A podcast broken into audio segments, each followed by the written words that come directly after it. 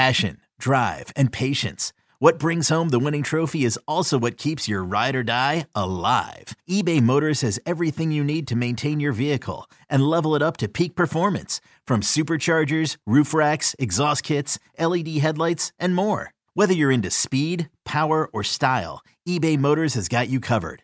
With over 122 million parts for your number one ride or die, you'll always find exactly what you're looking for. And with eBay Guaranteed Fit, your part is guaranteed to fit your ride every time or your money back. Because with eBay Motors, you're burning rubber, not cash. With all the parts you need at the prices you want, it's easy to turn your car into the MVP and bring home that win. Keep your ride or die alive at ebaymotors.com. Eligible items only. Exclusions apply.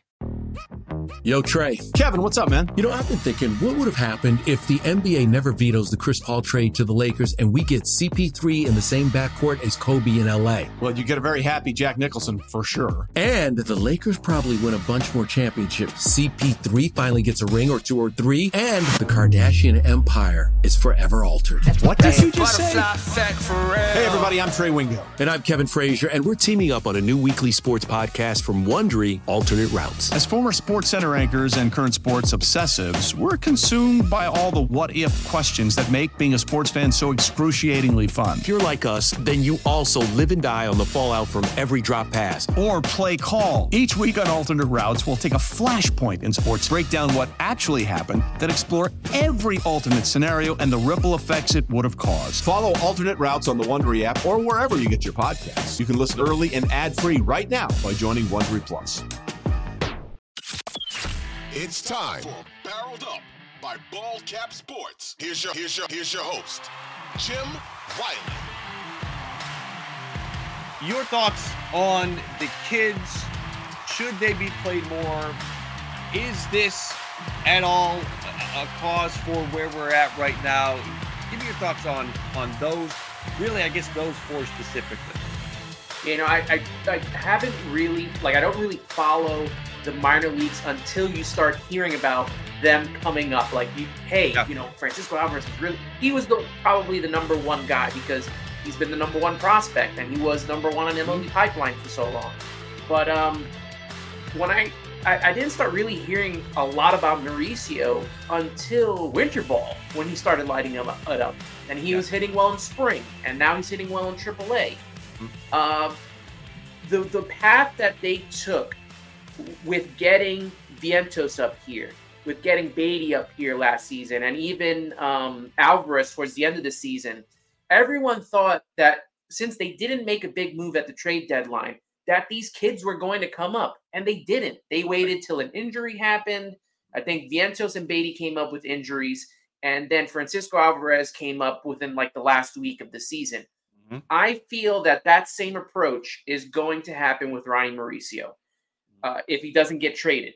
Mhm. And if the Mets are out of this, they're going to need something to bring the fans to the ballpark because, you know, I was at the postseason last year, uh, game two, the game that they won, and it wasn't a sold out crowd.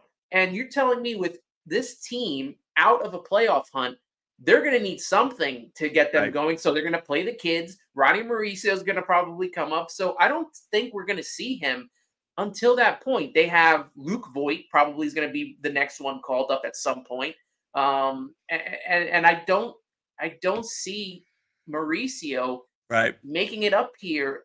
It- there has to be a vast amount of injuries for something like that to happen right now. Mm-hmm. Uh, with Alvarez, he's got his spot, right? Like that he's Right. earned that spot. Yeah. Uh, he's had, I think, more go ahead uh, RBIs and game winning home runs. He's amazing. He's great. Yeah, yeah, he is as advertised. Baty, it's taking a little longer. Like I said, I don't know if him not making it out of spring training kind of messed with him a little bit, but he's taking a little longer to, you know, get started. Um, he's starting to hit a little better as the months go on, but you Mhm. know, it's still not what we saw from him last year and this year in spring in AAA. It, it, just hasn't been, you know, for that we're kind of seeing what we've gotten from Eduardo Escobar. But I guess if you want to see Baty play and get more playing time, I guess this is the time for him to take his lumps and you know get himself uh, acclimated to the league. Yeah, I, Brett Baty, Just looking at the two comparison, Brett Baty and Francisco Alvarez, it is, you know, if there's one thing to take away from the season, let's say the Mets finished below 500 and it's a great disappointment. The ascension of Francisco Alvarez is the highlight of the season for the New York Mets. Even if they do I mean, the only thing that would eclipse that is them bouncing back and making the playoffs. But other than that, as the as the the, the road this this season is going down, Francisco Alvarez's ascension is the highlight of the season because you hear about prospects all the time and then they just don't make it. We may be witnessing that with Vientos, and maybe that's why Buck won't play him because Buck doesn't think he can play. Um, and you see Brett Baty's struggles, but for Francisco Alvarez to step in there and this he's played 70 games this year. What did he play last year? Maybe 10. Um, he did not play many games last year. So you're still under 100 games for this guy, and he's crushing it. You're past the point where other pitchers are going to try to start making adjustments. So he's been able to adjust to that. It's, it's exciting. I mean, as a, a, a guy, a, a, fan of an organization, the Blue Jays, that we keep hearing about these catching prospects that are coming. Danny Jansen, Danny Jansen never really turned into a hitter. Uh, Alejandro Kirk, the hitting has not been there this year. traded Gabriel Moreno. jealous that you guys have somebody like Francisco Alvarez. It's it's electrifying stuff. And when Mauricio gets there, I don't know why. And again, I don't know why they're waiting. I feel like you have an Oneil Cruz, an Elly De La Cruz kind of situation waiting for you. Who's not calling him up? Is this an Eppler thing? Is this a Cohen thing? Is this Buck? Is this the whole all three of them together? What, who's holding who's holding him back? Hey, it's Kaley Cuoco for Priceline. Ready to go to your happy place for a happy price? Well, why didn't you say so? Just download the Priceline app right now and save up to 60% on hotels. So, whether it's Cousin Kevin's Kazoo concert in Kansas City, go Kevin, or Becky's Bachelorette Bash in Bermuda, you never have to miss a trip ever again. So, download the Priceline app today. Your savings are waiting. Go to your happy place for a happy price.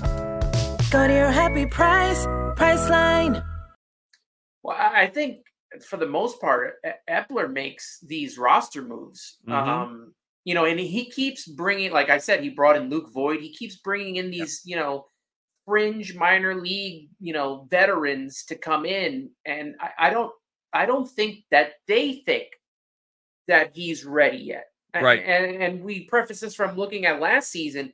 It took them forever just to bring up Mark Vientos. Right. He came up after Baty.